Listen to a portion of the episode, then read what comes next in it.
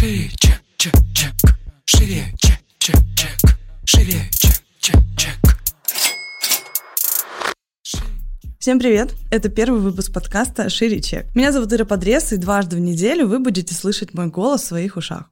В этом подкасте мы будем говорить про продажи. Как перестать бояться, как побороть синдром самозванца, как перестать стыдиться продаж, как повысить чек и, наконец-таки, начать зарабатывать больше. Ну и самое главное, к чему я хочу вас подвести, это системные продажи. Что продажи без системы, они, к сожалению, уже не имеют места быть в наших реалиях. Поэтому оставайтесь, нам обязательно будет интересно. Шире, чек.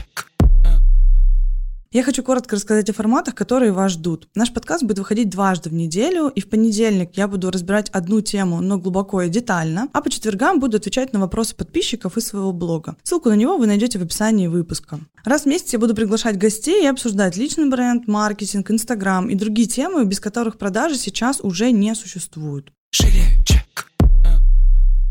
Для начала давайте коротко познакомимся. Я Ира, маркетолог, специалист построения систем продаж, консультант и спикер. Моему блогу уже два с половиной года, и за это время более 500 экспертов и блогеров, в том числе блогеры-миллионники, воспользуются моими продуктами или услугами. В первом выпуске я хочу осветить, наверное, одну из самых наболевших тем – это синдром самозванца. Почему я обесцениваю свой труд, почему я обесцениваю свою экспертность, и что вообще с этим сделать? Мне часто спрашивают, Ира, можно ли побороть синдром самозванца? А, Я скажу вам небольшой спойлер, что да, можно, и я бы сказала даже, что с этим нужно работать. Вообще синдром самозванца мучает, наверное, 90% экспертов, причем я встречала экспертов с огромным опытом, 10, 15, 20 лет, когда человек все равно говорит, что опыта ему недостаточно. И это бесконечное количество обучений, бесконечное количество подтверждений каких-то, да, что я все-таки эксперт, и я все-таки могу. Здесь э, очень важно понимать, что синдром самозванца берется, его корни, да, уходят в нестабильную самооценку. И по сути, нам крайне важно работать прежде всего с нашей самооценкой, потому что когда самооценка, скажем так, в нормальном уровне,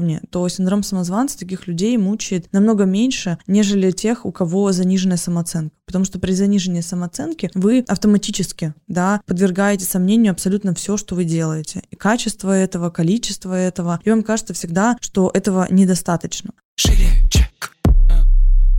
Основа синдрома самозванца – это история про заслуживание любви постоянное. Если в детстве вам нужно было что-то делать, чтобы заслужить любовь, а, быть выше, сильнее, достигать больших результатов, учиться хорошо, а, не знаю, приносить медали, э, выигрывать какие-то конкурсы, то вот отсюда и закладывается этот самый фундамент, когда вы постоянно и постоянно совершенствуетесь, и вам кажется, что всего еще недостаточно. Вот это вообще история про то, что я недостаточен, она довольно сложная, я бы сказала, на эмоциональном уровне, потому что если разбираться в этой теме чуть глубже, да, чем само понятие просто там синдром самозванца. Кажется, что это что-то такое нелепое и довольно простое. Но на самом деле, когда копаешь вглубь, становится, наверное, грустновато, потому что очень крутые люди э, ценят э, себя очень мало, и чаще всего они говорят «я недостаточно». Недостаточно то, недостаточно все. И вот это слово «я недостаточен», оно, наверное, является таким ключевым и даже фундаментальным. Многие на этом моменте начинают, э, я бы сказала, не то что расстраиваться, да, а прям плакать, потому что есть осознание того, что я правда э, чувствую себя именно таковым.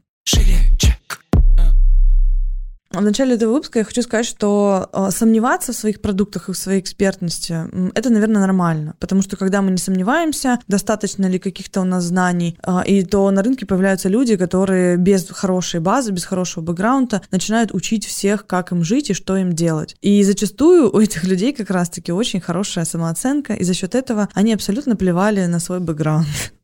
Поэтому мы сегодня будем разбирать противоположную ситуацию. Мы будем говорить про людей, у которых уже очень много опыта, но они почему-то его обесценивают. И я хочу помочь этим людям осознать, что они уже крутые. Им просто надо это принять. Шире. Лучшим лекарством вообще в борьбе с синдромом самозванца является, конечно же, личная терапия. А Я, в принципе, человек, который топит за терапию, потому что сама в ней справлялась и с синдромом самозванца, и с другими моментами, в которых я чувствовала себя недостаточной. Терапия — это глубокая вещь. Я не буду на ней подробно останавливаться, я просто хочу сказать, что с синдромом самозванца поверхностно можно проработаться а, через техники. И я сегодня дам вам несколько из них, но если вы хотите а, избавиться от этого сомнения, да, которое гложет довольно глубоко, если вы хотите избавиться от этого вот действительно навсегда, если вы хотите проработаться глубинно, то идите в терапию именно. А если говорить про упражнения, которые помогут, скажем так, в домашних условиях побороть синдром самозванца, то, смотрите, есть несколько. Во-первых, есть техника калькулятора. А, я в вебинаре «Как продавать дорого», да, вот работаю с сомнениями людей повышать чек, и первое, что я прошу их сделать, это заполнить рабочую тетрадь, в которой даю много техник на оцифровку именно опыта и знаний. Например, техника калькулятор. Вам нужно посчитать время и перевести его в деньги. То есть, по сути, посчитать ваш опыт, а, но в денежном формате. Что для этого требуется? Вам нужно выписать все места работы, которые у вас были. А, выписать прямо по времени, сколько вы работали с точки зрения месяцев, сколько длился ваш рабочий день и сколько стоил ваш час. Если мы говорим про нижний порог, например, у там, студента а, стоимость часа, ну пускай 100 рублей, да, хотя промоутеры даже зарабатывают 200. Поэтому вы можете по этой стоимости посчитать, сколько времени вы в студенческие годы потратили на каких-то там простых должностях. Дальше, когда ваши компетенции росли и когда росла ваша экспертность, ваша стоимость часа становилась дороже. Вот, соответственно, вам нужно весь ваш путь, ну пускай с 18 лет, оцифровать с точки зрения опыта. И сложить эти суммы, которые вы получите. А люди, которые выполняли эти задания, студенты мои, они получали о, несколько десятков миллионов оцифрованного своего опыта. И когда вы смотрите на эту цифру в часах, потому что там тысячи часов, и когда вы смотрите на стоимость этого времени, там отпадает желание работать дешево просто потому, что, ну, если кому-то дорого, они могут пойти и потратить эти несколько тысяч часов, у кого-то несколько десятков тысяч часов, и освоить то, что освоили вы. Тут нет никаких проблем. Соответственно, здесь очень хорошо сразу просматривается история, кто ваш клиент, а кто не ваш. И если клиент вам говорит, что у вас что-то дорого, так мы же никого не держим. Ну, действительно, ребята, и пройдите мой путь. Очень просто, просто несколько тысяч часов всего лишь. Вторая техника — это вообще выписывание, да, я, бы сказала, даже введение учета своих регалий. Мы очень э, часто забываем вообще о том пути, который мы прошли. Поэтому здесь вам нужно с самых школьных лет, возможно, там еще садик, если вы где-то участвовали, поднять абсолютно все. И здесь я не преувеличиваю. Поднять абсолютно все ваши грамоты, медали, все, где вы участвовали. И любое, любая вообще отметка, да, ваших заслуг. Студенческие годы, любые какие-то мероприятия, в которых вы принимали активное участие, и так далее. Почему это важно? Потому что на самом деле то, кем вы являетесь сейчас, это то, какой путь вы прошли за весь этот период времени. И в детстве, в школьные годы вы уже делали определенную работу над собой. Вы учились ответственности, системности, вы учились не сдаваться, а вы учились пробовать тысячу раз, если у вас что-то не получается. И это тоже ваша заслуга. Поэтому, когда в конце пути, условном, да, конце, вы это обесцениваете, то получается, как будто бы вы только родились. Но на самом деле родились вы довольно давно. И весь этот период вы чему-то учитесь. И э, это что-то у вас уже не отобрать. Вам нужно лишь найти подтверждение этому и оцифровывать. И продолжайте делать это постоянно. Если вы где-то учитесь, обязательно запрашивайте какие-то подтверждающие документы, сертификаты. Неважно, это официальный, неофициальный там институт это или какие-то просто курсы. Вам нужно глазами увидеть то, сколько времени вы тратите на это обучение, то, сколько времени вы тратите на достижение каких-либо целей, а, на получение каких-либо статусов. Это крайне важно для вот этого подтверждения, что ваша работа, она не просто так. Вы не просто так в 25-30 30, 40 или 50 лет вдруг решили что-то делать, и вдруг это необоснованная ваша экспертность. Вы шли к ней весь этот период времени, и вам надо просто это теперь зафиксировать. Оцифруйте кейсы клиентов. Это третье задание, которое у вас будет, потому что зачастую эксперты э, и бизнес, которые сомневаются в себе, они не ведут учет клиентов и их результатов. А это нужно делать. И, соответственно, заведите себе какую-то папку, блокнот, я не знаю, там, и записывайте свои кейсы туда постоянно. Шире. И последнее, создайте пул отзывов от ваших клиентов. Я не знаю, в чем вы это сделаете, в канале Telegram, в закрытом, куда вы будете все это скидывать. Просто будете скринить это в галерею, но вам нужно постоянно читать результаты людей, которые с вами работали. Потому что сам эксперт или сам бизнес а, зачастую недооценивает это, и ему кажется, что это было что-то не очень значительное. Но если вы будете возвращаться к отзывам людей а, и смотреть, каких результатов они достигли, вы сможете удерживать, скажем так, да, вашего синдрома самозванца в каких-то рамках, вот, чтобы вас немножко не закидывало в разные стороны.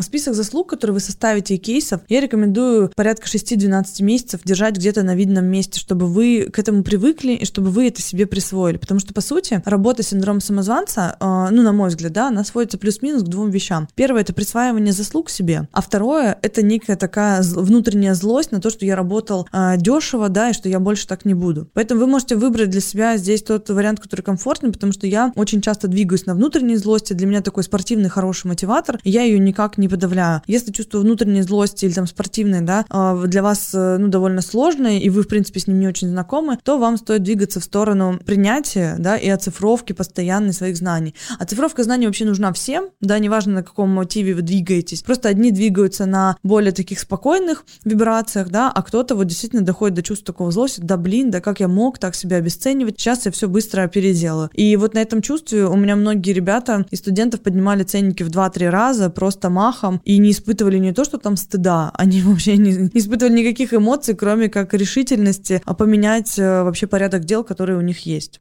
Шире.